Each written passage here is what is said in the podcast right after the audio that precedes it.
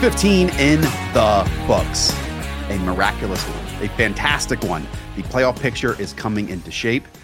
Even though some of the big contenders that we expected might have their futures a little more clouded than we anticipated. And we kick things off with who many called the MVP and the best team in the league. Cowboys versus Bills. And Hayden, I don't know if you can say that after this week. The Buffalo Bills destroy the Dallas Cowboys 31 to 10. And it is in very different fashion than we are expecting from Buffalo. Just seven Josh Allen completions compared to 49 rushes for this Bills team. How'd this happen? It was by far the most run heavy game plan. Obviously, that's something we talked about with Joe Brady taking over play calling the last couple weeks, and they were super successful. And we're just seeing a little bit more of a balanced approach with Buffalo, and maybe that helps them out in the playoffs, which I do think they will be a playoff team the next two weeks very winnable against the Chargers and Patriots. I think there's a decent argument that the Bills might be the best AFC team in there. They're certainly right in the mix. Uh, very scary team because Josh Allen could obviously get hot passing the ball, but this is a brand new mm. thing with Buffalo being able to run the ball like they did. Obviously, James Cook career highs and everything, carries 25 of them, rushing yards 179, rushing yards over expected 74 of them, and most importantly to me, success rate 64% success rate wow. uh, that was by far the best of the josh allen era. And really what it was is taking advantage of the matchup. Coming into this game not even including this wild game the dallas cowboys were 31st in rushing success rate allowed. They've been missing their linebackers. They're starting a linebacker that's 205 pounds. He got pushed around a couple times. Then on top of that james cook uh, against a safety one-on-one runs a nice d- downfield route. You see a lot of these running backs kind of take their like option routes to the sideline. Well, James Cook just ran right by the defender. So another explosive game with the running back as well. So completely dominant performance. I think this means more to the Bills. We know the Cowboys are good. They are really bad on the road right now. Dak Prescott was under pressure. Obviously, Zach Martin, he leaves with a thigh injury that played into it. But to me, even more so than the Cowboys, completely shit in the bed. To me, this was a game, a reminder game that this Bills team is very serious, even though they've lost a couple weird games earlier in the season. You said it was intentional, and that's completely true since they're the only offense that ran the ball on over 60% of their offensive plays today. Wow. It's funny because this is the time of the year whenever the Cowboys defense was exposed last year in Lambeau on Sunday Night Football as the Packers said, okay, to avoid Micah Parsons in the pass rush, we will just attack you up the middle. And that's also why they spent a first round pick on Mazi Smith, quite literally the most athletic defensive tackle in the entire class. But he's not a full time player. He's barely getting on the field. So they thought they had the answer. But if they're getting exposed at this time of year again, it's just the worst thing possible right now. Yeah, he's getting fewer snaps because he is getting exposed in a mm-hmm. way. Like he is not being able to hold an anchor despite being 320 something pounds. And it's on that learning curve for defensive tackles at this moment. Um, Bills beat writer Alaina Getzenberg. The Bills' 26 rushes in the first half were their most in any half since week 12 of 1996 season. I mean, 1996 was a different era of football. It was, was it, you Hayden was unreal. I mean, was that Thurman Thomas running that? I mean, just insane stuff.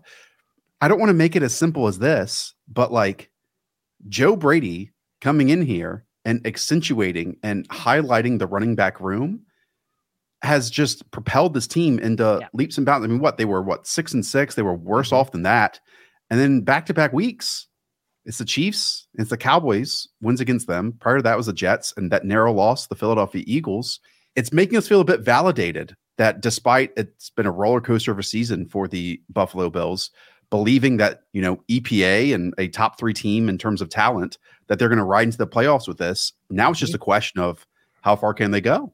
I think they can go all the way to the Super Bowl. I think they're definitely in the mix. Uh, obviously, they're gonna have to win some games potentially on the road in here. There was one other little switch up though, talking about this run heavy game plan. Obviously, looking at the tight ends, there's one that can block Dawson Knox and one Dalton Kincaid that can't. Dalton Kincaid was not a full time player in this game. It mm. you obviously would rather have Dawson Knox if you knew you were going to have the super run heavy game plan. If you knew that was working, you would keep riding with it. But Dalton Kincaid, obviously, completely goose egged here. He had a drop. He was wearing rain gloves, which Tony Romo explained they're leather on leather football. But if the if the gloves aren't wet, then it's a really tough surface. So you change gloves after dropping the ball. Rookie Either mistake. way, yes.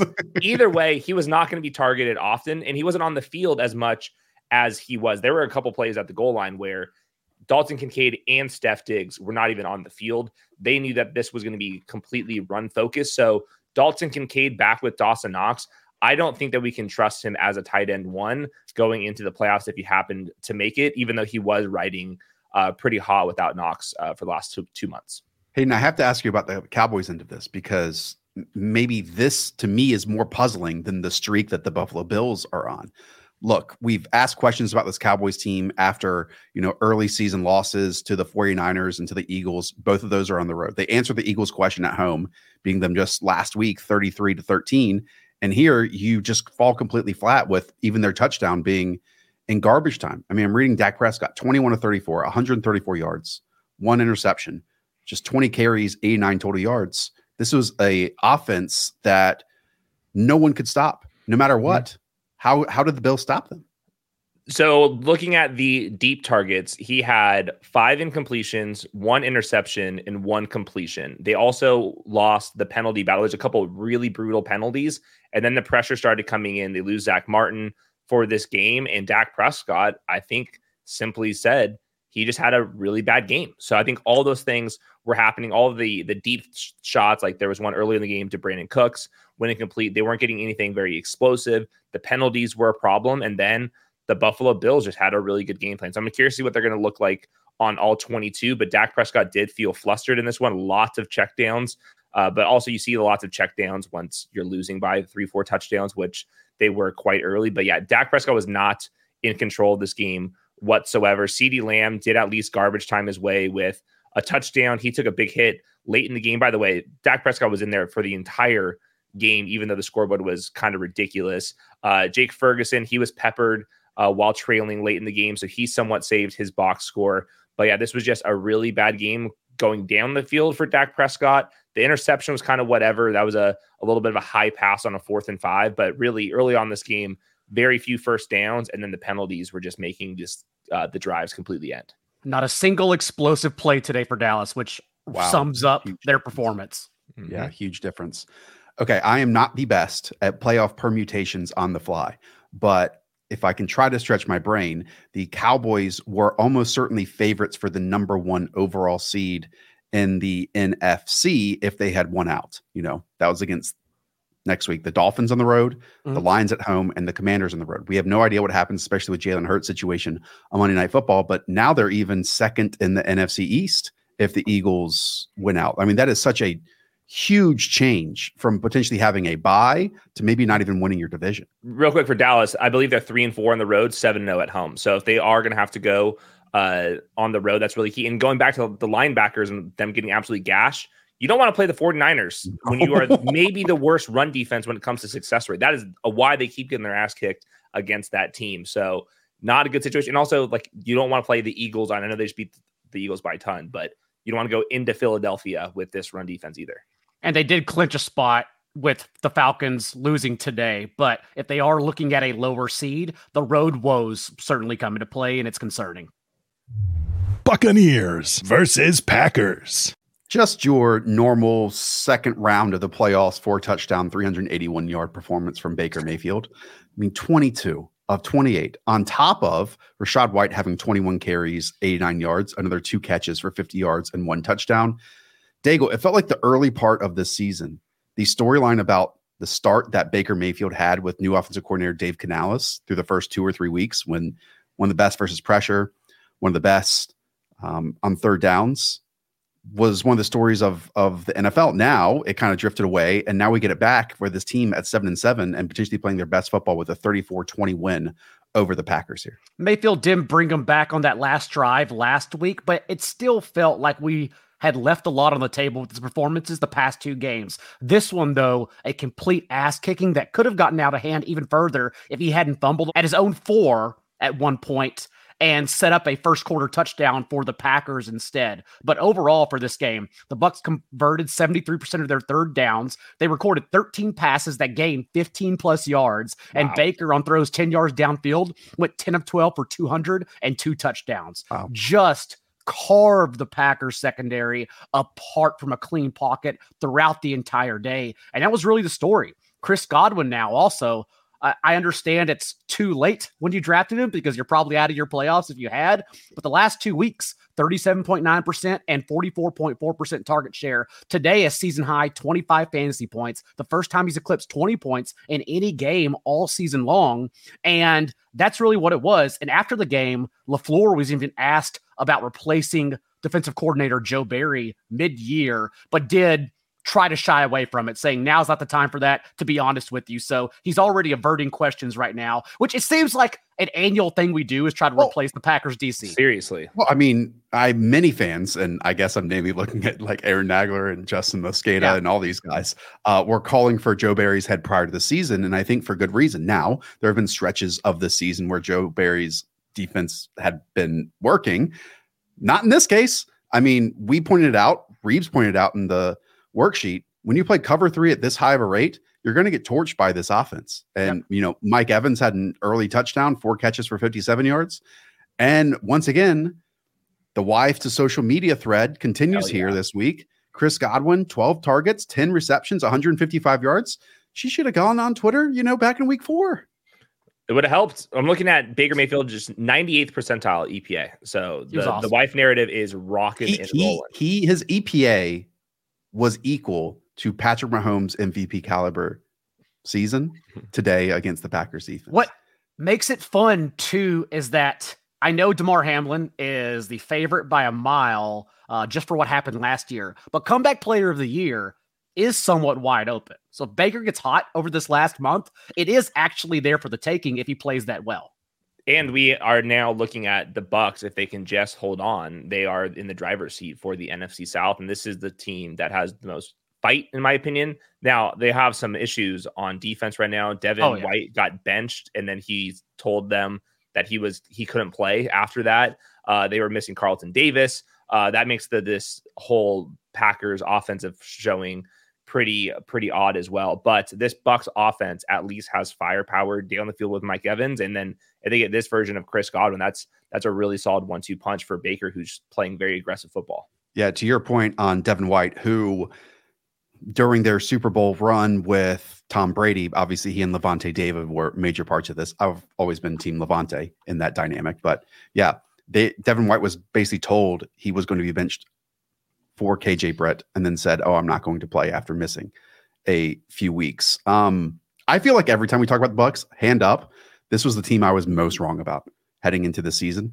Um, I probably should have studied Dave Canales a little bit more, but on top of that, I did not expect this type of play from Baker Mayfield. Just again, he was sacked five times still in this game, which he wasn't doing earlier in the year, and was still extremely productive. That is incredible stuff. Now, on the flip side here, because we love to fall in love with storylines. Um, many of us had fallen in love with this Jordan Love resurgence, John Daigle, during a span when they had won four of their past five games. Now, in the last two, lost the Giants and now lost the Buccaneers. On the day, Jordan Love, 29 of 39, 284, two touchdowns. Is this loss on him? An up and down game yet again for Love on a short week. I was aware that that month stretch where he was tearing it up, it was against four soft defenses in a row, but also that's what the Buck secondary is. So he had shown shown already this year that he could elevate the offense in good matchups. And so the fact that they came away practically empty-handed in this one, again, had Baker not had that turnover, it would have been a runaway for Tampa Bay, was certainly concerning. We have seen, though, Jayden Reed stand out with that Christian Watson since we're unclear when we're going to get him back. Reed now with a 23% target share in games that Watson has missed. Not only that, but no AJ Dillon today. Aaron Jones returned as well. And although he practically split snaps and routes with Patrick Taylor. Jones still handled a season high 87% of the team's running back carries today. Wow. So without Dillon, it was actually good usage. So and he then, really was healthy. I mean, I, mm-hmm. that yes. was a big question for me because we had seen AJ Dillon, when healthy, be a focal point of this team just in general, not just the running game. But I had some hesitation, obviously, playing him in the spot. I know it only finished 13 carries, 53 yards, four catches for 16, but at least he entered it healthy and exited it healthy. Can you talk to me about like the Jayden Reed Dontayvion Wicks, Romeo Doubs combo here too. Again, no Christian Watson. So pretty much the rotation they've been playing. And Wicks has been a good player, but he hasn't really been fantasy relevant. Not someone we can actually flex. But today, I absolutely popped for those 97 receiving yards and did look good. The issue with Romeo Doubs is that he's really been getting by on securing the ball inside the 10. That's kind of how he's made all of his fantasy points this year. And when that doesn't go away, how are you producing? But I think that's what's going on is that Wicks is just a better player between the 20s, um, also shining in yards per out run as well. So proving that he's going to be a probably serviceable player for years to come. And so I think ideally their best package is the Reed, Wicks, Christian Watson combo with Doubs then taking over like in the red zone area. But overall, yes, everyone involved again today. It's just that Jordan Love didn't have a ceiling performance. So we only got Reed and Tucker Kraft, mm-hmm. who even these last two games with Josiah DeGuara back is still running around on over 90% of their dropbacks. He's literally just Luke Musgrave uh, plopped into Musgrave's spot.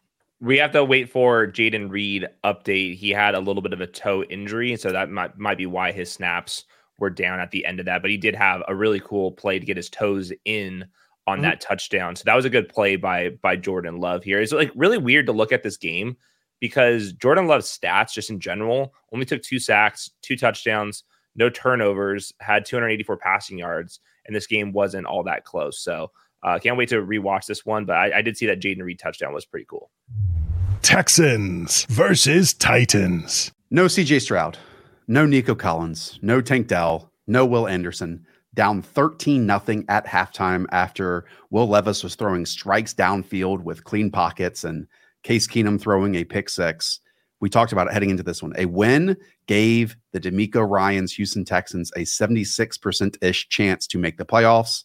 A loss all the way down to like 26% we saw a second half reset from this team and maybe why DeMeco Ryan should be coach of the year. And in the end, in overtime, a 19 to 16 victory for the Houston Texans. Um, I mean, again, that second half reset, it opens with a Will Levis interception. Again, he threw some strikes in the first half, and it was the best protection that he probably had all season long. And I think those two things go hand in hand at times for rookie quarterbacks. And this interception, though, was just awful. Um, no reason to try to fire it to DeAndre Hopkins, especially when Treylon Burks was making a huge, uh, wide open space down the field that could have been potentially a touchdown. Um, it's a slew of field goals after that to bring it to 16 to 9.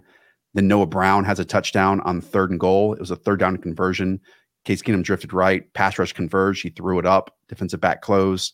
Dalton Schultz caught it, and then a couple plays later, Noah Brown in the end zone by himself. Um, there's three minutes ago, both teams had the ball. Nuke has the seam. Derek Stingley, like the only young stud for this Texans team that is full of them, works over top, knocks it away. Another third and six shot, middle of the field, ball on Nuke Hopkins' back shoulder. He kind of alligators arms it and lets it hit the turf. Final two minutes, Case Keenum, Will Levis have exchanging turnover worthy throws, but in the end, it's an overtime. Um, Will Levis sacked, hurts his left leg. I think he was sacked six times in the second half. Felt like it was much of the same. And Case Keenum on first down finds this huge chunk gain to Devin Singletary, who potentially scores on a run just later, called back due to holding. But Ka'imi Fairbairn, as the clock runs out in overtime, hits a 54, 54 yard field goal to win it. And just so much fight in this Houston Texans team, which has been so much fun to watch this season and has won in a whole bunch of different ways. Eight and six now on the year. Everyone was curious who would step up in place of Nico and Tank Dell. And my pick was Noah Brown, if only because we saw two top six performances for fantasy earlier this year for him. And I understand he was coming off two eggs in back to back games, but he was out there. And in this one, did pop from Keenum, a 32.3% target share. As you said, uh, looked the best, I imagine, among the Texans receivers, too. Yeah, I mean, he I think he had five for 56 in like the first half or the first quarter, I should say. Mm. Um, I know last week against the Jets outside corners, it was rough. Uh, it's a pretty big difference when you're facing the Jets outside corners versus the Tennessee Titans yeah. outside corners. I will say, I mean, Case Keenum, it was rough stuff in yeah. the first half, you know? And I know that Jeffrey Simmons and obviously Tyler Tart, who's like no longer on the team, were missing in this game. You still had Denico Autry, you still had Arden Key, and those and Laremy Tunsil was kind of in and out on the lineup a little bit. Um, but then the second half, he like focused it up, became that veteran quarterback, And Devin Singletary was massive today. I mean, how this backfield has kind of evolved as the season went along, where it opened with Dameon Pierce. And now we get to a point where Dameon Pierce has one carry for three yards. Comparatively, Devin Singletary has 26 carries for 121 yards, mm-hmm. yeah. four receptions for 49 yards. He was making cuts at the second level, reeling off some chunk gains of you know 19 and 41 yards. Just great stuff on that end for him. The Texans get Joe Flacco next week at home, and then the Titans again the week after that, and then the Colts. So it's three teams with backup quarterbacks. Typically, we miss one game with a concussion, so hopefully CJ Stroud is back for that one. Same thing with Nico Collins. He missed one game the first time he had that calf injury. So them getting a win here is huge for their playoff odds here. I, I did want to bring up real quick though. The Titans are just not very good. You know, like who are the, like their best players like on this roster? I mean, Jeffrey Simmons is missing right here. Uh Teair Tart, he was really good at one point. Same thing with Nico Autry. These guys aren't the uh the same guys that they were three years ago. The, the Titans in the trenches are not very good. They're now starting a six rounder at tackle who gave up eight pressures according to PFF yep. at this start. In the last couple games, five pressures, nine pressures in that one. And if Will Levis doesn't have the same exact exact uh, athleticism because of this new knee or ankle injury going into next week, I'm going to be very concerned. The Titans, when they were really going, dominated the trenches. I no longer can say that this Titans team is very good in the trenches. They tried to though. Uh, they kept on running Derrick Henry, man. They they did everything they could to get the ball going, but every time you looked up, he was just getting slowly closer to positive yardage, not breaking anything. As the Titans even finished today with the a league low 1.4 yards per carry on first and second down one of my favorite best ball theories this offseason was that you have to take Derrick Henry because in two of the final three weeks, he faces the Houston Texans defense, a defense that he continuously puts 200 yards up against. In this game, 16 carries for nine yards, four catches for one total yard. Mm. Just and that was without, you know, Will Anderson, who's one of the best run stuffing DNs across the league they were fantastic. Maliek Collins showed up. Jonathan Greenard was awesome mm-hmm. in this game too. So, I mean, for a to me, that is the epitome of coaching, right? We always say it about the Texans. You come in, you instill a character, you change the way it had been, it felt like for the last five years against one opponent, and you flip it on its head and you shut down the opposition's running game. And because of that, Hayden, like, look, this passing chart for Will Levis is just like the perfect example. It's just let's fire it deep, from clean pockets. It's going to come up big, and sometimes it's not. His pass catchers, like Chris Moore, had an awesome wow. Randy Moss style catch. Nick Westbrook-Ikhine on a really headsy broken play by Will Levis also came up with a catch that got them down to the one yard line. Early on, it was play action, middle of the field, clean pockets to Treylon Burks. He had his best game of the season, it felt like. But again, in the end, it wasn't enough. And if I can take you from that passing chart to Case Keenum's, who talk about coaching. Bobby Slowik. let's force Case Keenum to throw the middle of the field too. You know, all our guys attack the middle of the field because that's where it works. I can see Josh Norris and Case Keenum having a scheme collaboration in about five years. um, this is great, and I'm, I'm I'm with you. We want this Texans team to be in the playoffs. They are frisky, they are feisty. We've said it since week two, and just being able to again in the final two quarters when you were down thirteen nothing to reset uh, to me that speaks volumes about a young team and not even just this season, but like where they can go in in future seasons. That's for sure. Mm-hmm. The holidays are right around the corner. And what better way to please your family and the crowd than with HelloFresh's 15 minute meals? With HelloFresh, you can skip that trip to the grocery store and still turn around anything from photo worthy charcuterie boards to mouthwatering desserts with pre portioned ingredients that travel straight from the farm to your door. I've enjoyed avoiding that hassle with HelloFresh because all you have to do is pick your favorite meals, decide on a delivery date that works, sit back, and allow the food to come to you. And right now, HelloFresh is offering free breakfast for life. That's right, free breakfast for life. Just go to HelloFresh.com slash most accurate free and use the code most accurate free to receive one breakfast item per box while your subscription is active. Again, that's free breakfast for life at HelloFresh.com slash most accurate free using the code most accurate free. It's another reason why HelloFresh is America's number one meal kit. Jets versus Dolphins. No Tyreek Hill. No problem. I mean, Vegas moves the line. And in the end, the Miami Dolphins put a 30 burger, 30 to nothing on the New York Jets and their outstanding defense that did a fantastic job against this aforementioned Houston Texans offense. Tua, 21 to 24, 224, one touchdown. Jaylen Waddle, eight, 142, and one. And Raheem Mostert scores his 20th touchdown of the season. It was a more balanced approach in this one. Uh, the Dolphins had 22 new first downs. They started it with a run on 18 of the 22. Obviously, the scoreboard is going to play a part of that. It was a lot of the running backs. Raheem Mostert, he I know he had the two touchdowns. It felt like he was going to score a third and a fourth throughout the entire game. They were very close with that. De'Von Achane was out there. He was uh, questionable going into this game. The same old stuff with Achane. We're running sideline to sideline. Lots of trickeration going on. Could not bust over a long play though.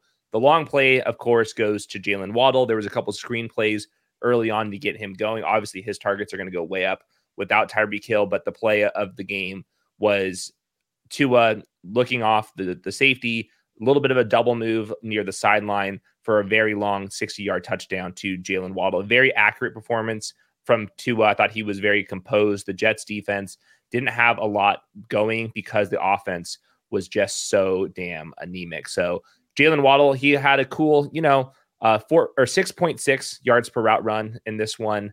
Uh, it was Raheem Mostert early in the game. He was the, the red zone back on top of that. So very, very narrow target tree. I think the player of the game, though, is Bradley Chubb. I wouldn't be surprised if he wins defensive player of the week. He had three sacks. He was all over the place.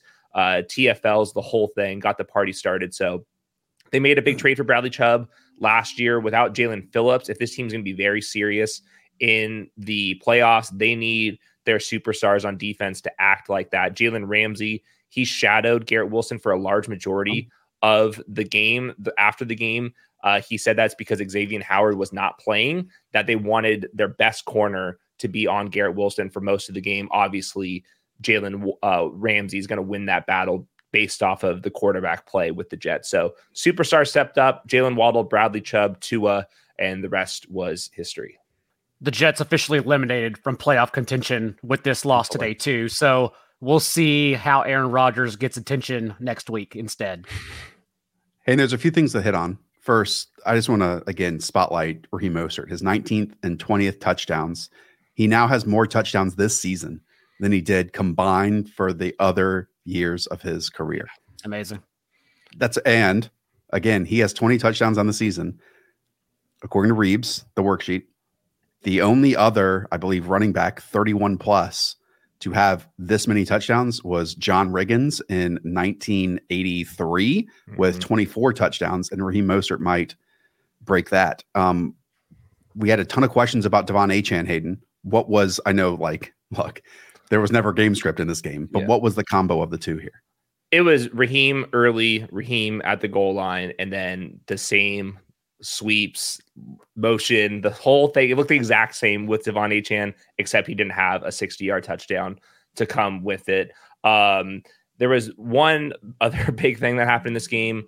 The, the, I mean, the Jets just really couldn't move the ball at all. Before Zach Wilson left with a concussion, he had bottom first percentile EPA. The offense was a complete mess. That offensive line was getting absolutely crushed. There was nowhere for Breece Hall or Garrett Wilson to go, and then Trevor Siemian comes in there and looks.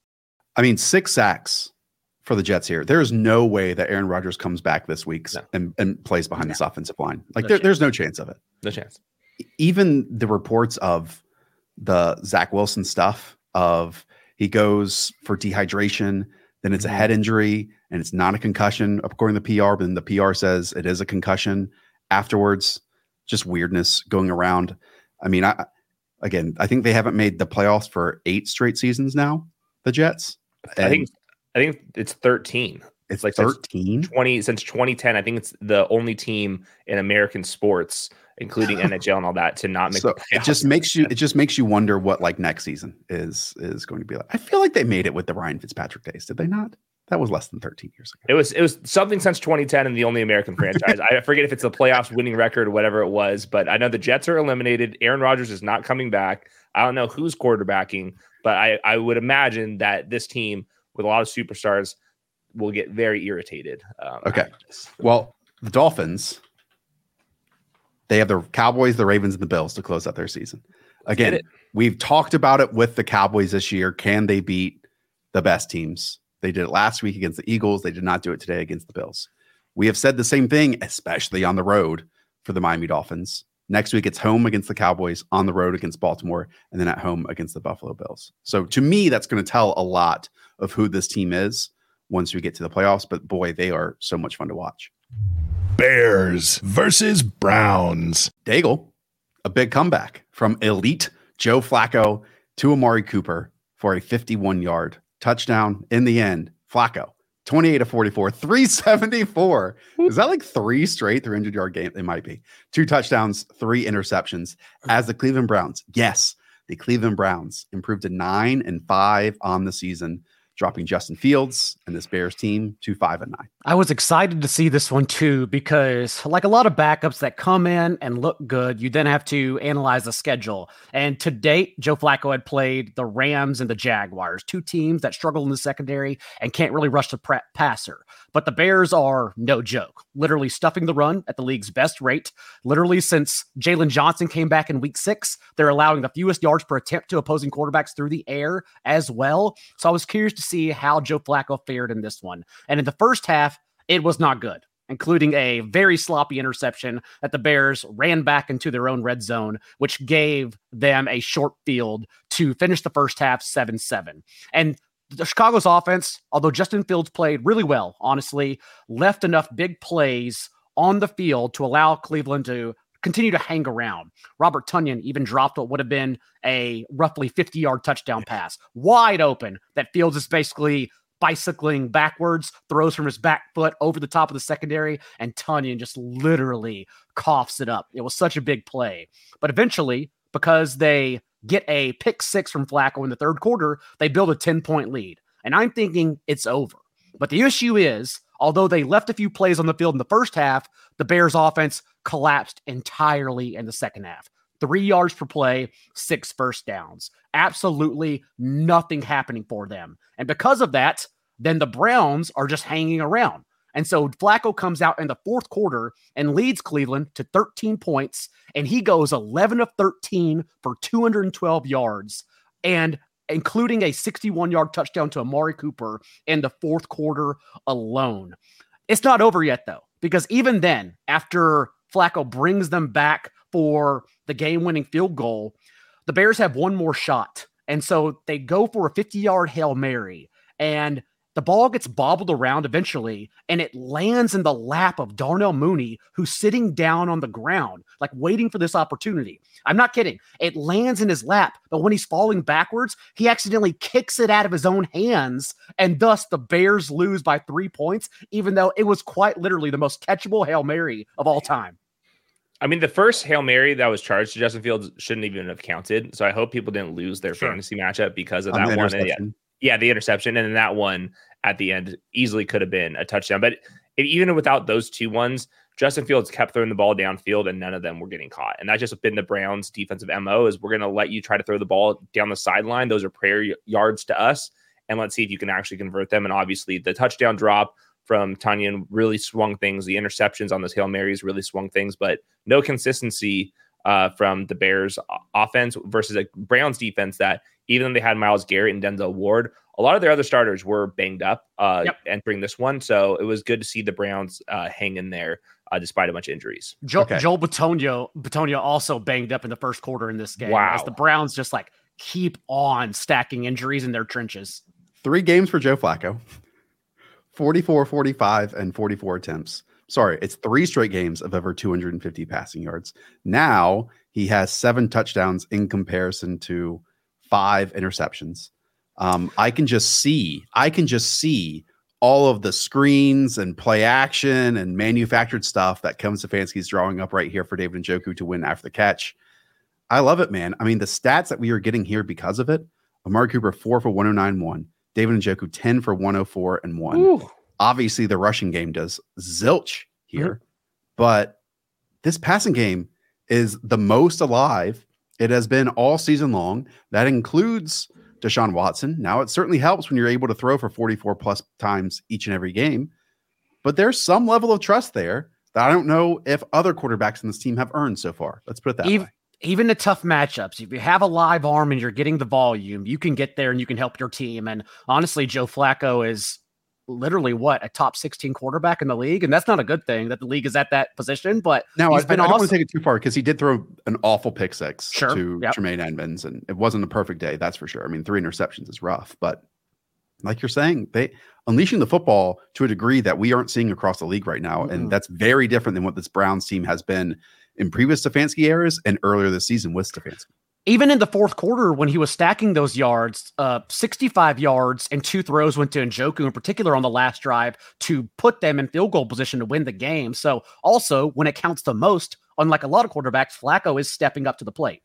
Before this game, they were third in neutral pass rate. I just ran the numbers for this week. They were first. Yeah. Quickly talk to me about the Bears backfield because once again, we get it changed up on us. Daigle. We'll talk about in stats versus film, but like last week, D'Onta Foreman owned it. That equaled six carries for negative six yards today. Obviously, it's very difficult to do anything against this Browns defense, but Roschon pops up for 536, Khalil Herbert six for eight, and then obviously Roschon gets four catches for 24 yards. He owned it last week, but the issue is that all three are still involved. And honestly, as long as all three are involved in this offense, that means no one gets there. So today, Roschon Johnson, technically the lead since he led them in snaps. But again, that is 37 snaps to Foreman's 18 and Khalil Herbert 17. You just can't get in anyone here in this offense. 49ers versus Cardinals. Just a cool 45 points put up by Brock Easy. Purdy, Christian McCaffrey, George Kittle, Deebo Samuel, and company. I will say, while the score might indicate 45 to 29, once again, the Arizona Cardinals were quite frisky in this game, and they play hard under Jonathan Gannon. It opens actually with a touchdown drive by them. Trey McBride with a long catch, 38 yards on the first drive. He left for a bit in this game with a shoulder issue, went to the locker room, still came back, and still caught 10 for 102. I mean, oh Just total a dog. total dog. Holy I mean, he had another unbelievable catch along the sideline that it was on a third or a fourth down that was thrown way away from his body. He goes up and nearly grabs it with one hand, then still gets a first down. Just an unbelievable football player. The first drive ends, though, with James Conner, a one yard touchdown run. And really, because the San Francisco 49ers, and I wish I dove into this a little bit more prior to the game, they were missing both Arik Armstead and Javon Hargrave both their starting defensive tackles. And so it's very clear that Drew Petzing, the Cardinals play caller, said, okay, this is how we're going to attack this team because the 49ers prior to this contest were averaging about 75 rushing yards given up per game to opposing backfields.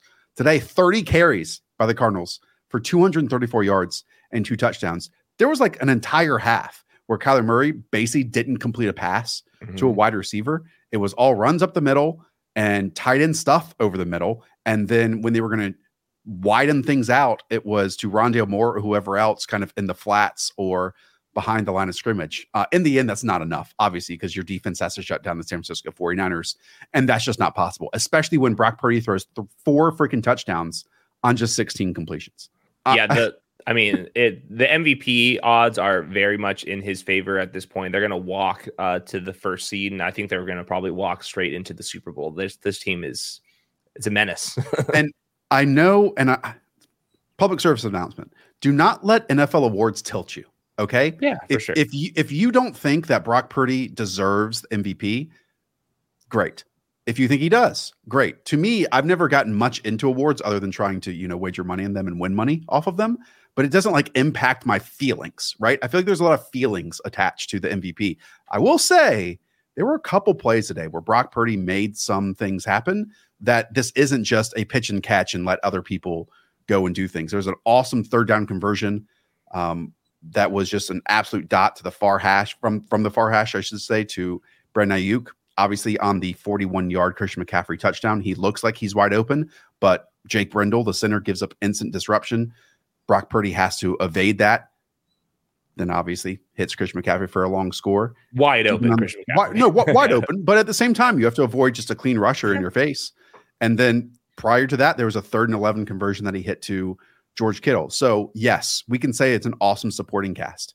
I'll also say this is maybe since Matt Ryan, the best version and efficient offense that we've seen under Kyle Shanahan. Matt Ryan won MVP that season with Julio Jones and company as his offense. It would make sense for Brock Purdy to do the exact same thing. It doesn't hurt that the other people, players are arguing for Tyreek Hill today. His team without him shut out the Jets and scores 30 points with ease. Dak Prescott goes into Buffalo and looks awful against that defense. So everyone else just making the case for Purdy while he continues to do what he does every week. Do you think Christian McCaffrey is going to get in the mix? I mean, we're talking about 2,000 yards, 20 touchdowns and counting. Uh, running backs with one seeds with those numbers typically are in the mix too. I I, I know where you're coming from, but it's just a quarterback award. That's why most likely McCaffrey probably gets offensive player of the year unless Tyreek returns and continues to scorch the earth soon. CMC seven touchdowns scored against the Arizona Cardinals this season. Amazing. uh, another great Brock Purdy throw was that final one to Deebo Samuel back shoulder uh, inside the pylon. Great one. I know that Brandon Aiyuk, it's one of those frustrating ones. Brandon Aiyuk made some plays, just not enough to go around when you score 45 points on 25 attempts. Um, three for 37 here. That includes, by the way, a Charvarius Ward pick six on Kyler Murray. Go ahead. As our friend JJ Zachariason also pointed out, Deebo Samuel the last three games, 20 touches, seven touchdowns. I mean, the dog levels are off like off the charts. If you're, if you're, not expecting that, like I had Deebo as my wide receiver four or five after the injuries today. Like, make an adjustment. Don't even look at the models. Deebo scoring damn touchdowns. Yep. Uh, worry about the rest later. Uh, Josh, real quick on uh, Marquise Brown left again. I mean, yeah. what can we just like let the man rest? You know, he was running routes too. We'll, we'll, probably see it, you know, with his participation. He was out there. You could see like his yellow shoes or whatever. It's just, it's not working. And no. he's injured. He just needs to sit out the rest of the way. But the issue is you're trotting out Elijah Higgins, Greg Dortch, mm-hmm. Rondale Moore, Zach Pascal, and Michael Wilson as the other guys. And some of those guys just uh, offered on seven targets. Yep. I'm very close to ranking Trey McBride as the tight end one uh, next week. I mean, everyone knows where the ball's going, and it's one of those tight ends that it, it simply doesn't matter. Like yeah. the young wave of tight ends, we've talked about this. It's hitting at the perfect time because we have aging ones and the great Travis Kelce. We'll even throw Mark Andrews in there, Darren Waller. They served us very well for years. And now this new young guys might there's multiple of them. It's like mm-hmm. feels like they've doubled, you know? Um, I do want to add both these quarterbacks left for a period of time. Um, on one of the plays where Brock Purdy escaped, evaded, lobbed it up to Kyle Juszczyk for a nine yard gain. He was hit in the head. It was not a concussion test because the third party guy was um, out of the blue tent. It looked like it was actually a shoulder issue.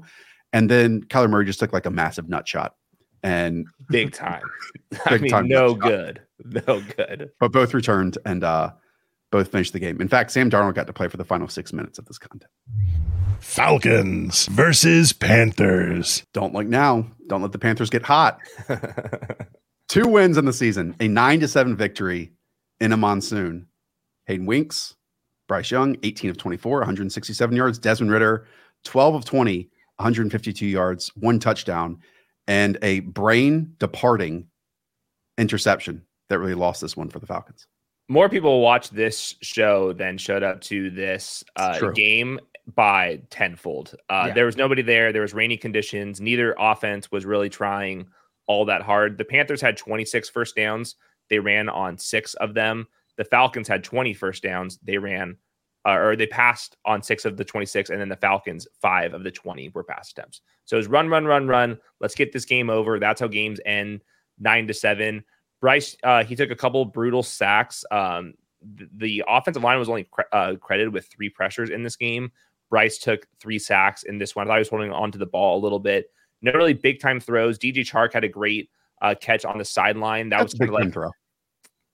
Eight, 18 yards, something like that. It was something. It was, it was a dot. It was a dime. It was okay. It was fair enough. He had 3.3 seconds uh, on his on on the on his throws just because the Falcons have nobody to rush the passer. Adam Thielen, he dropped a touchdown on a little sliding pass. Um, Chuba Hubbard, I mean, the volume is completely there. He almost scored a touchdown. He gets stopped at the one yard line. The one problem, the Panthers were actually kneeling the game out on the next play. So he wasn't able to convert his goal line opportunity because the Falcon or the Falcons gave up the game losing field goal. On the other side, what's new here? Desmond Ridder rolls out left. I mean, Awful. I'm still looking for who he was trying to throw this ball to right into a Panthers defender for his uh, weekly uh, interception in the red zone. Uh, Drake London, raining conditions, Desmond Ridder, doesn't matter. He just did not get the volume that he deserves. Kyle Pitts, uh, nothing from him because it was Jonnu Smith on another leak play uh, yeah. where he busted a huge play down the sideline wide open. But I think for fantasy purposes, uh, Bijan Robinson's like the only like must start in this game. It was Tyler Allgeier early, and then later on, Bijan fumbles the ball. Even when they get down to the goal line, Cordarrelle Patterson gets a design touchdown as well. So Bijan just not getting the volume that I guess that he deserves, but the fumble is not going to help. The red zone touchdown or red zone interception from Desmond Ridder, that's not going to help. But neither team wanted to try to pass the ball in this one. It's chef's kiss that Bijan was getting the volume heading into the fantasy playoffs. And now the first game for a lot of people, Arthur Smith just pulls the rug out from everyone. Well, he barely even played because fumbling inside your 25 yard line mm-hmm. and in a game like this where the margins are so, so, thin, like I think he was in there for Desmond Ridder's interception, but he was out there as like a wide receiver, as a pass catcher. And like, I don't think he touched the ball after that. That's yeah, real bad. But be- before the fumble, yeah, Tyler Allgeier had twice as many touchdowns as Bijan. Oh, so it wasn't like he was benched for the fumble. The, the, the fumble came after things were already abysmal. Totally. Smith. Um, Bryce Young game winning drive starts on his five yard line, five for five for 68 yards. There were some, I mean, Hayden, the conditions in this game were awful. Yeah. And, you know, the fourth and sixth conversion, if that's Drake London or Kyle Pitts, Adam Thielen doesn't fall down short of it, right? Mm-hmm. I agree. If if there's the third and four throwing a touchdown that Adam Thielen drops, if that's Drake London or Kyle Pitts, that's a touchdown, you know? So like at the very least, leading a game-winning drive in those conditions when 51 of Desmond Ridder's 152 passing yards were on that league play to Jonnu Smith. Like yeah. it was nice to see. We had like a little bit of a A B test because Bryce had all day to throw the entire game. There was no pressure at any point. If there was pressure, it was because Bryce was holding onto the ball. Obviously, the wide receivers still bad, but the Falcons could not rush the passer and that's what happened on the last drive. Hubbard volume, as you mentioned, though, is totally. interesting, especially this time of year, because now this is 22 carries at least in three consecutive games. That's massive. Yeah. And two things on that. This was like the worst possible matchup for someone like Miles Sanders who loves to bounce everything. Mm-hmm. Whereas if you bounce it, you were just getting negative carries. Meanwhile, Chuba Hubbard had some real tough stuff between the tackles, and there were some big games. And Gabe Jackson off the street starts here at right guard.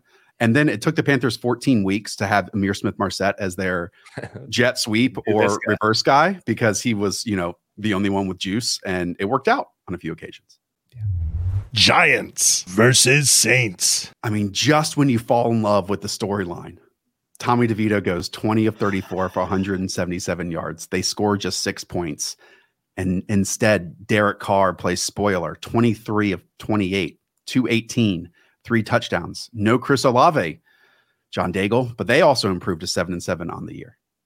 And unfortunately, whenever you have a great touchdown celebration, but you get sacked seven times, that means the defensive lineman seven times also get to do that celebration as you're just staring up at the top of the dome because DeVito was under siege all day long, under pressure on 37% of his dropbacks, did take those seven sacks, took a massive hit in the first half where he had to come out for a few possessions and get tested for a concussion, was able to return. But by that time, it was a completely different story for the Saints offense because the Giants defense, unlike how they were able to get Jordan Love off rhythm Monday night. It was not the case here for the Saints offensive line and Carr. Carr just stood back, went 22 of 24 from a clean pocket for over 200 yards and all three of his touchdowns. No issues whatsoever for the Saints offense today, where that's typically been the case in the past and why their fans are so pissed at them.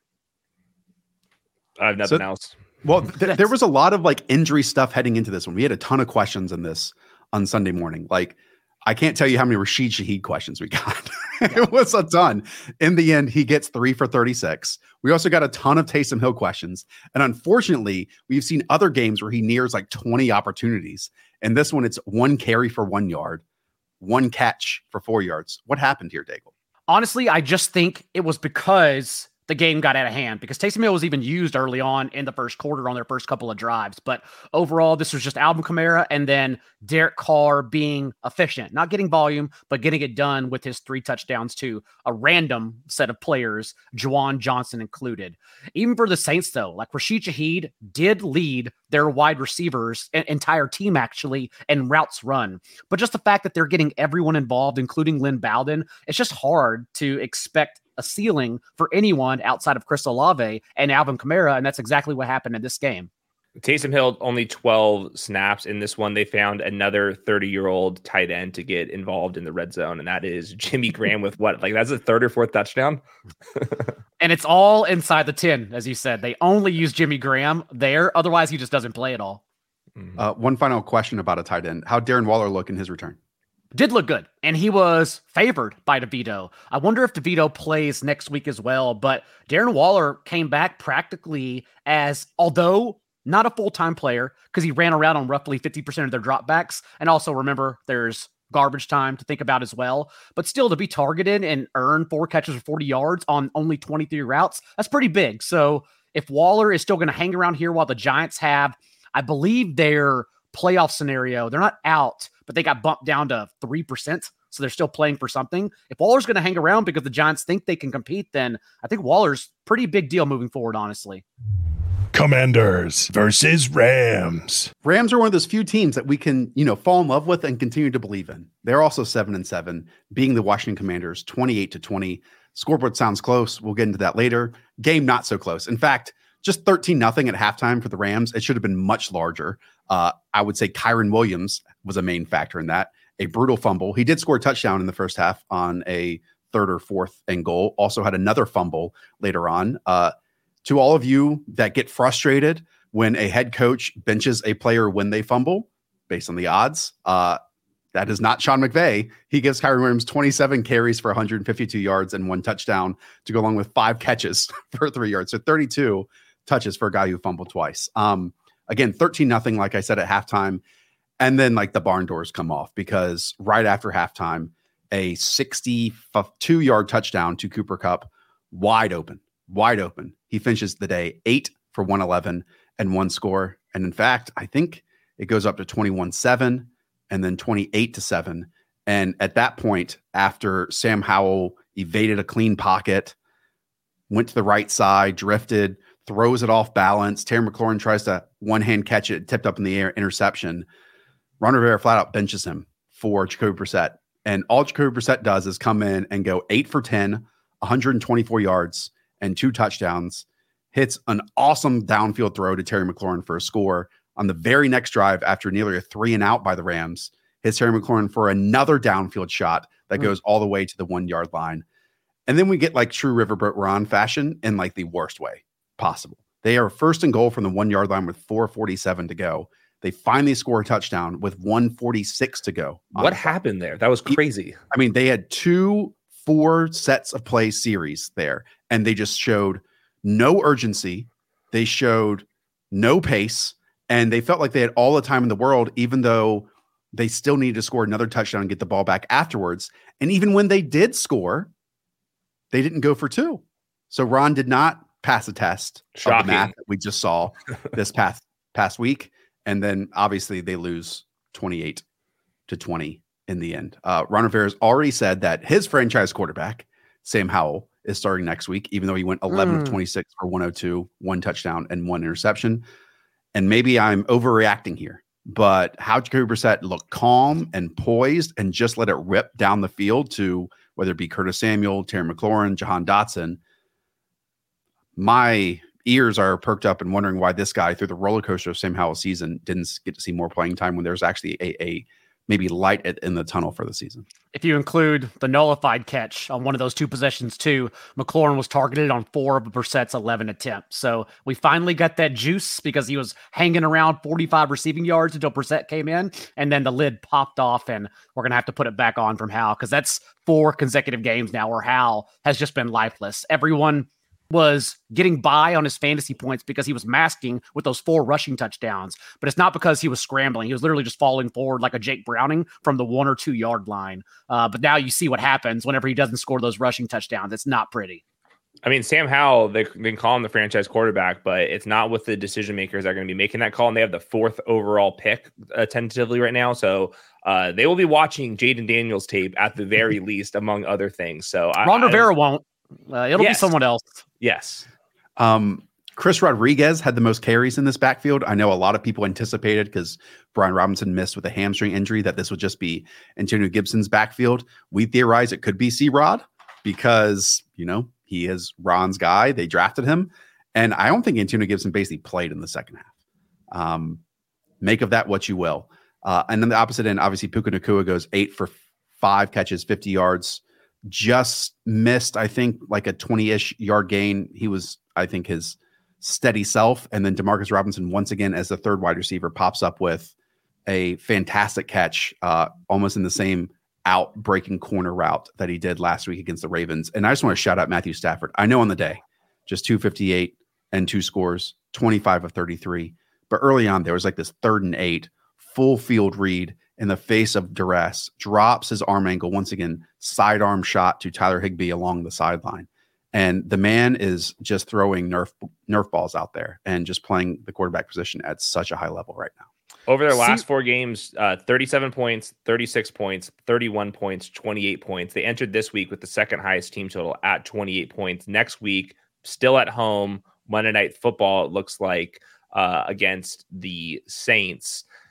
Cooper Kupp and Matthew Stafford, I know that they've dealt with injuries. I swear that that duo was this close to have an absolutely ridiculous year. But to close the stretch, Cooper Kupp deserves to be ranked as a wide receiver one because Stafford's out of his mind. C Rod doesn't get targets. That's the thing for Washington's backfield. But when you're having 10 carries, it it doesn't matter because again you're chipping away from a lot of touches that Gibson needs to get there. So it's just worrisome even as a pass catching back. And for the Rams, I know everyone was also curious about Demarcus Robinson after he popped for double digit targets last week. Still played in 11 personnel in this one was their third wide receiver, but even so 3 targets ends up getting there with a touchdown late.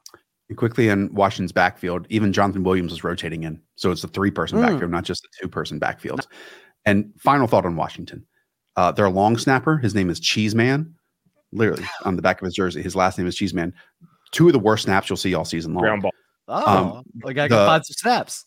The the first one ruined their punter Tress Way. Uh, it bounced about six times on the way back for him, and then he gets depleted. And then for another field goal or extra point later on, uh, again snaps it low. And I'm not sure. I think they traded up. Someone tweeted this. They traded up for this cheese man in the draft. Oh, the Commanders taking draft picks? Really? Okay.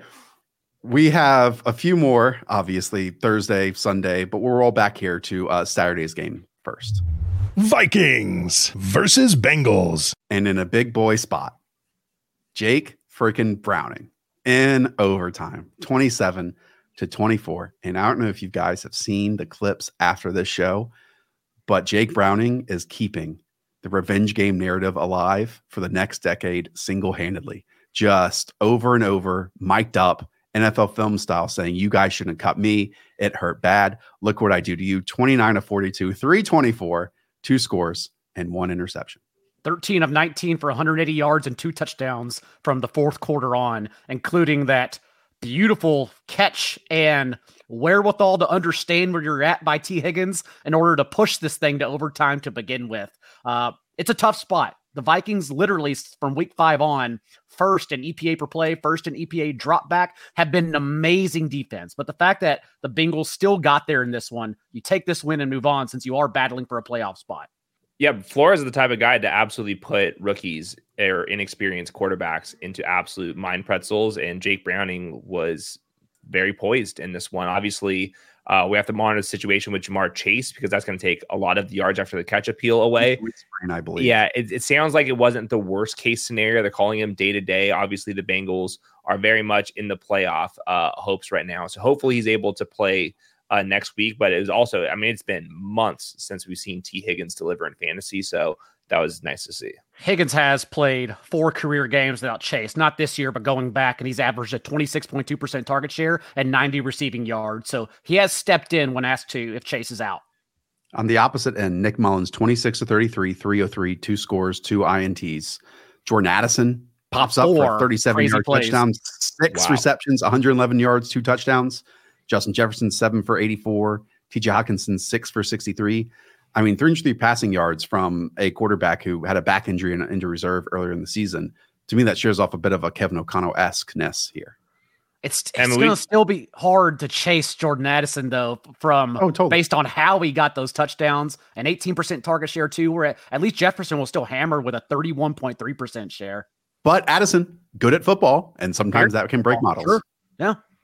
I also want to bring up Ty Chandler. I do too. And me, back on August 25th. What if this year's Zay Jones isn't actually a wide receiver, but it's Ty Chandler? Fast forward week 15 of 2022, Zay Jones, 32 fantasy points. Week 15, 2023, Ty Chandler, 23 fantasy points. Just stay on the bench, Alexander Mattison, and let Ty Chandler win some leagues here. Since Mattison left two weeks ago, Chandler has handled 32 of 35 running back carries. He's been in every down back. And as a super athlete, if Mattison remains out, then you just keep on playing Chandler as a low end RB one.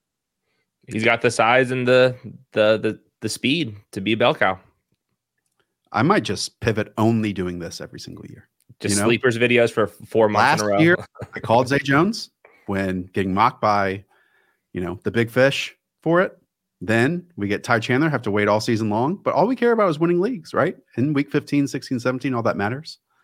So we'll see. I, I, enjoy watching Ty Chandler play football. That's for sure. And mm-hmm. just a preview out there, we will be covering Jake Browning this week on Scheme with Colt McCoy, seeing what actually is there. I mean, this is a guy who I think is on what his third or fourth NFL team has ch- kind of been a journeyman, and here he is making noise. And we've seen some careers start, maybe stop, but start at this point too. So it's it's just fun to see new players making plays happen. And the Bengals are in the playoff hunt, man. They're eight and six right now.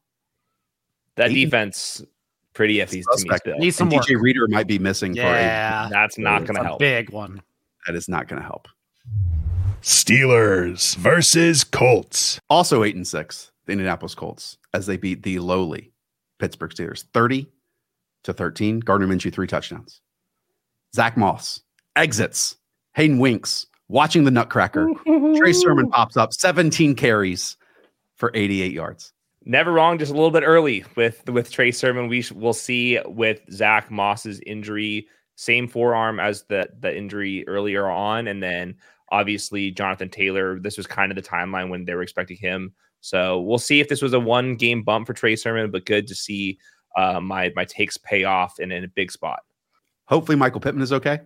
Uh, that mm-hmm. was a horrible hospital ball that Gardner Minshew threw directly into contact. Michael Pittman was going to have a day um, it ends up not being the case. Obviously, Zach Moss gets in there for his receiving touchdown. That's when his arm is hurt as well. Uh, is also very cool to see DJ Montgomery, uh, another guy who is an undrafted free agent, also on his six team, second time with the Indianapolis Colts, pop up here. Had some moves and shakes, two receptions, 48 yards, and a score.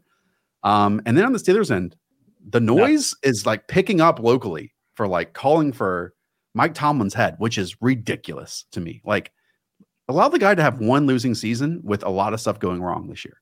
I mean, they're still seven and seven with right. this offense. It's, it's such a hard situation to analyze because he's both uh it's a double-edged sword, right? Because they're in purgatory because of him.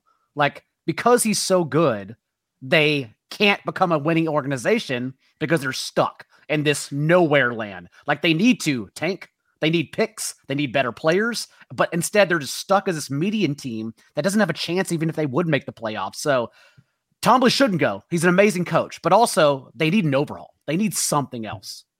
Maybe like make an aggressive trade for like Justin, Justin Fields. Fields. You sure, know, like yeah. let's spice it they up in a something like way. that. I, I, think that that might be the best outlet for them. Now, you obviously give up on what the 19th, the 16th overall pick that was Kenny Pickett. That's totally fine, right? But uh, to me, and Justin Fields, I hide them all the time. He has his flaws, but very rarely is a quarterback like that going to be available for a trade in the offseason with mm-hmm. high variance, can win you weeks, can lose you weeks at time, but has obvious strengths that you can build around and get him a play caller that accentuates those strengths. And yeah, Dago, I'm totally with you because they continue to be around this 500. And if you don't do that, then you're going to roll with Kenny Pickett again next year. Um, that that is the shot that they should take this all season, 100. percent I'll tell you that the team that will trade for Justin Fields will be whoever signs Greg Roman as the offensive coordinator. That's a that's a good sign. It's a theory. Okay, one more Saturday game. Broncos versus Lions. Lions play at home. Ben Johnson is on one. Jared Goff was lights out for a five touchdown performance, 24 of 34, 278 yards. And shout out to Brad Holmes, two draft picks this past year, first and second round. Jahmyr Gibbs, 11 carries, 100 yards, one score. Also in the receiving game, two catches, one touchdown. And Sam LaPorta, Man. five receptions, 56 yards, three scores. What studs, what a balanced team Ben Johnson, Jared Goff, and company have on the offensive side of the ball. The Broncos defense still has issues, you know, defense up the middle. It was just time and time and time again it's definitely still good pieces in the secondary, but the Lions attack them exactly where they've struggled to cover. Uh, like you said, over the middle to tight ends as their linebackers struggle in coverage and on the run because Jahmyr Gibbs was in a world of his own here. Dave Montgomery also gets 19 touches. I know it doesn't look as sexy in the box score compared to Gibbs, right. but overall, it's just a clockwork for both of them as they basically mirror one another every single week in opportunity. Yeah, I mean, look at where all these touchdowns were thrown just over the middle of the field. Yeah. Over and Sam over. LaPorta bodying players. How Sam LaPorta moves, and look, we talked about with Trey McBride too. Let's give a little, maybe one minute to Sam LaPorta here too. The way he is able to be too fast for linebackers, too big for safeties, or if you're a hybrid player, he's just too good for you. Um, he's already a featured player, you know, and it's important to have that because Amon-Ra St. Brown is a really good slot player who obviously can create separation and sustain it. You're not going to get many game breaking moments for a player like ARSB. He's super consistent. And even this week, nine targets, seven receptions, 112, and one score. But then you have these other pieces around it now. Again, Sam LaPorta, he wins in multiple ways. They try to get Jameson Williams involved early and often, I felt, which to me sticks out because they want to win the playoffs and be a bit more electric. And that's seven targets, four receptions for 47 yards. And I'm with you, Dago. Like, I got a bunch of messages being like, man, David Montgomery lost me a week and so on and so forth. It happens, man. 28 carries, 185 yards, one score. He just didn't have touchdowns this week. And he said other weeks we just had three touchdowns. It happens. Saquon Barkley had five points today for people. It happens. Like, absolutely, it happens. Yeah. It's funny. It was 19 touches leading the backfield. I mean, what do you want? He had 80 yards and two catches. I mean, were you guys did did I miss? Were people drafting David Montgomery eighth overall, or was he an eighth round pick? Uh, the other part, though, I think people got upset where I think Jahmyr Gibbs, one of his touchdowns was nine yard reception, the other one was a 12 yard run, and I think people just believe that Dave Montgomery needs to be in there no matter what inside the red zone. What I love from this backfield, because both are good players, mm-hmm. is the trust now that Jahmyr Gibbs has earned when Dave Montgomery missed time because he didn't have that earlier in the season. When Dave Montgomery missed, then Jahmyr Gibbs got more of a workload and opportunities he wasn't seeing before. And now they probably are the best tandem in the league. I would say so. Uh, you said you wanted to give Sam LaPorta a minute. Most half PPR points of a rookie tight end ever already wow. in a season, and there's mm. games remaining. That first touchdown was all him too. That was a broken tackle, uh, first or second, a stutter step on the sideline that looked like a Bijan stop and go, and then just bowling forward for the touchdown. All him, man. You know, our, just think back to our pre-draft videos on tight ends, and I was just looking at composite scores for athleticism, and if you hit, you know, a thousand yards, I know that's like a, a a big cutoff for tight ends. 85% of those, just over the last, I think, 20 years, have all been extreme athletes, right? I factor in athleticism more for certain positions than others. Obviously, pass rushers, definitely. Tight ends is one of those two because for you to have a ceiling at the position, you need to be just an outstanding tight end. Now, Trey McBride might throw that in my face because I can't remember exactly what his composite athletic profile was, but Sam LaPorta definitely was in comparison. And I think Michael Mayer is going to be a really solid player, but like Michael Mayer did not have that same athletic profile. I think Trey McBride's a good athlete. He was a little undersized, but same thing with LaPorta, like a little bit undersized. But I mean, these guys clearly are great movers. Right. Yeah. Right. Chiefs versus Patriots. I did not get eyes on this one. In the end, the Chiefs win 27 to 17. Big, big 13 points scored by the Chiefs in the second half here. Um, Rashee Rice, nine for 91, one score. Clyde Edwards goes up and gets a touchdown reception to go along with a 48 yard catch. And then Hunter Henry, seven for 66 and one. I don't know. I mean, bo- obviously, both these teams are heading in opposite directions. And I'll need to watch this one back, but this doesn't instill like that much confidence in me for the Kansas City Chiefs right now. Well, I mean, just with the big takeaway, I'm sure the same stat R- Rashee Rice, 42 of 45 Love routes that. in this one. And I haven't watched the entire game, but I saw some clips. And the clips, let me tell you, when the Chiefs are, have clips, they're not the good kinds. I saw Kadarius Tony drops. I saw Sky Moore fumbles. I saw a lot of things. I also saw, like you said, CH somehow jumping out of the gym, uh, defying uh, gravity for a huge game. And CEH, I mean, he was a league winner if, for best ball type of guys late late in the the draft as well. So yeah, completely nutso game. Just Mahomes was frustrated at times throughout this game, so it didn't feel very pretty. But at least they got the ball moving with Rice. It's also another single touch game, six touches for Jerick McKinnon, but still gets there with a touchdown, um, which makes now two scores on 14 total touches the past two weeks. So just someone who's scary to start as they do continue to lean on CEH, but it does take, like you said, a big play, including a 60 yard catch as well for him to get there. And my comment isn't about Patrick Mahomes. Like Of course, Patrick Mahomes, obviously playing lights out, trying to elevate this team as much as possible. And obviously, this Patriots defense, despite how many pieces they are missing, is still playing at a really high level this year. But I just wonder, in comparison to some of these other teams, that the quarterback is playing well and the pieces that surrounding them are elite, if they have enough, even with this defense that is better than we have seen in the past, if they have enough this year to be as contending as they obviously have been in recent Super Bowl winning season. I'll talk about the Patriots. You can cut that out. Uh, go ahead, Hayden.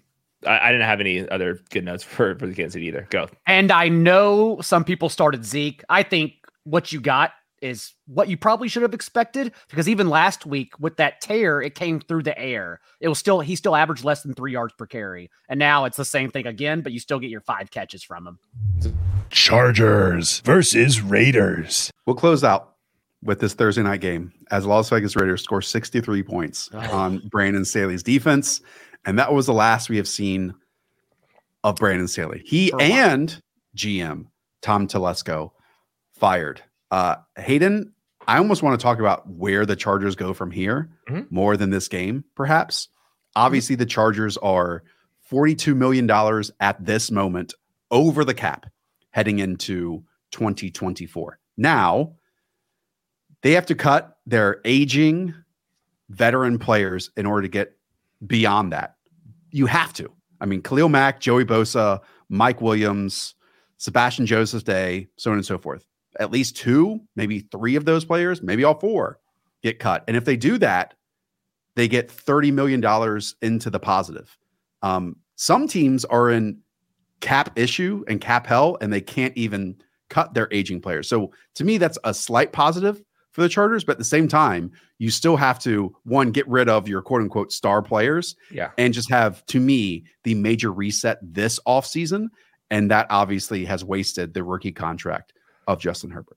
Mike Williams will be cut, Joey Bosa will be cut, and then they'll try to trade Keenan Allen and Khalil Mack if they want to or need to with those two guys. But really, I mean, Khalil Mack and Keenan Allen, even if they're here next year, they're into their 30s. I mean, things aren't going to get prettier for them. So there's two guys that you're building this team around. Obviously, Justin Herbert and then Rashawn Slater. Derwin James is not the same player. Can't rely on Quentin Johnston despite the first round pick. They have a guess depth at edge rusher with, with Tuli, but I mean, they're starting from scratch. This is all Justin Herbert, and we're looking at 2025 here. Next year will not be pretty because it, they won't have anybody. Okay. Can I? I don't know if I totally agree with that. because we have Which seen players, a team though? like the Houston Texans come in and change things in one offseason. Now, that is hitting the ground running, changing the culture immediately, and hitting on some either late round picks or some free agents that are playing at a very high level. It is doable. I'm seeing everyone doom and gloom. This is only going to happen in 2025. That is probably the most likely outcome, but I still think that this team can turn around. And I actually think Justin Herbert make and plus Rashawn Slater makes this job much more attractive than people are giving it credit to. I yeah, I think it's a very appealing job. Like, Same. what do you want? What do you want whenever you take over an organization? A face of a franchise quarterback and a star edge rusher. Joey Bosa only turns 29. No, no, no, he's done. Joey bosa Bosa's out of here. He's gone. you, you think he's gone completely? Totally. I think he's totally gone. Uh, Khalil, Khalil Mack as well. Yeah. Khalil okay. Mack is like 32 or 33. Joey Bosa, I think they've reached the edge of the cliff. To me, it is a positive that you're in a position that you can get rid of these players. And yeah, but, they, but that's just to get to like eighteen million dollars, no, and you 30, don't they have, can get they can get to thirty over but, the cap pretty easy. But they don't have anybody else. That's my point. It's still attractive job because they have Justin Herbert. But how did we get there in the well, first place? We overrated an injured roster and pretending that players like Derwin James and other superstars are superstars. They're not. Joey Bosa has been too injured, has not been the same player. They got a bounce back game or season out of Khalil Mack. Keenan Allen's been very good. Is he a true, true number one wide receiver of elite players? No. Austin Ekeler completely dusted as well. well so here, here's my pitch. Guys. Here's my pitch. On offense next year, right? Let's just look at one phase of the ball. On offense next year, you could easily have Justin Herbert, Rashawn Slater, Keenan Allen, Josh Palmer, and then Quentin Johnston. A top five pick or something like that. And yeah. Quentin Johnston. You know, actually, to me, I am most defeated for this team for what Quentin Johnston is right now because you have zero expectations heading into next season versus if that was Jordan Addison versus if that was Zay Flowers. Because to me, you could win offensively, somewhat like the Rams are doing right now with Rashawn Slater, Justin Herbert, and a trio of pass catchers you feel good about. But now, especially with Keenan Allen probably being his last year with the Chargers next season, and then Joshua Palmer needing a contract and he's just maybe above a guy, and then believing Quentin Johnston has to emerge as the wide receiver one, that is concerning. So, like the QJ pick on top of this is, I think, a big swing and a miss for the Staley Telesco connection. D- Dean Spanos also has historically opened up his checkbook, even in recent years with the J.C. Jackson deal. I understand it didn't go well, but he still paid a cornerback eighty million, also acquiring Khalil Mack. So I think the fact that you have someone that also is willing to spend money that's attractive. I disagree with the Spanos thing. As somebody that collected paychecks from Mr. Dean Spanos, the payroll was was minimal down yeah.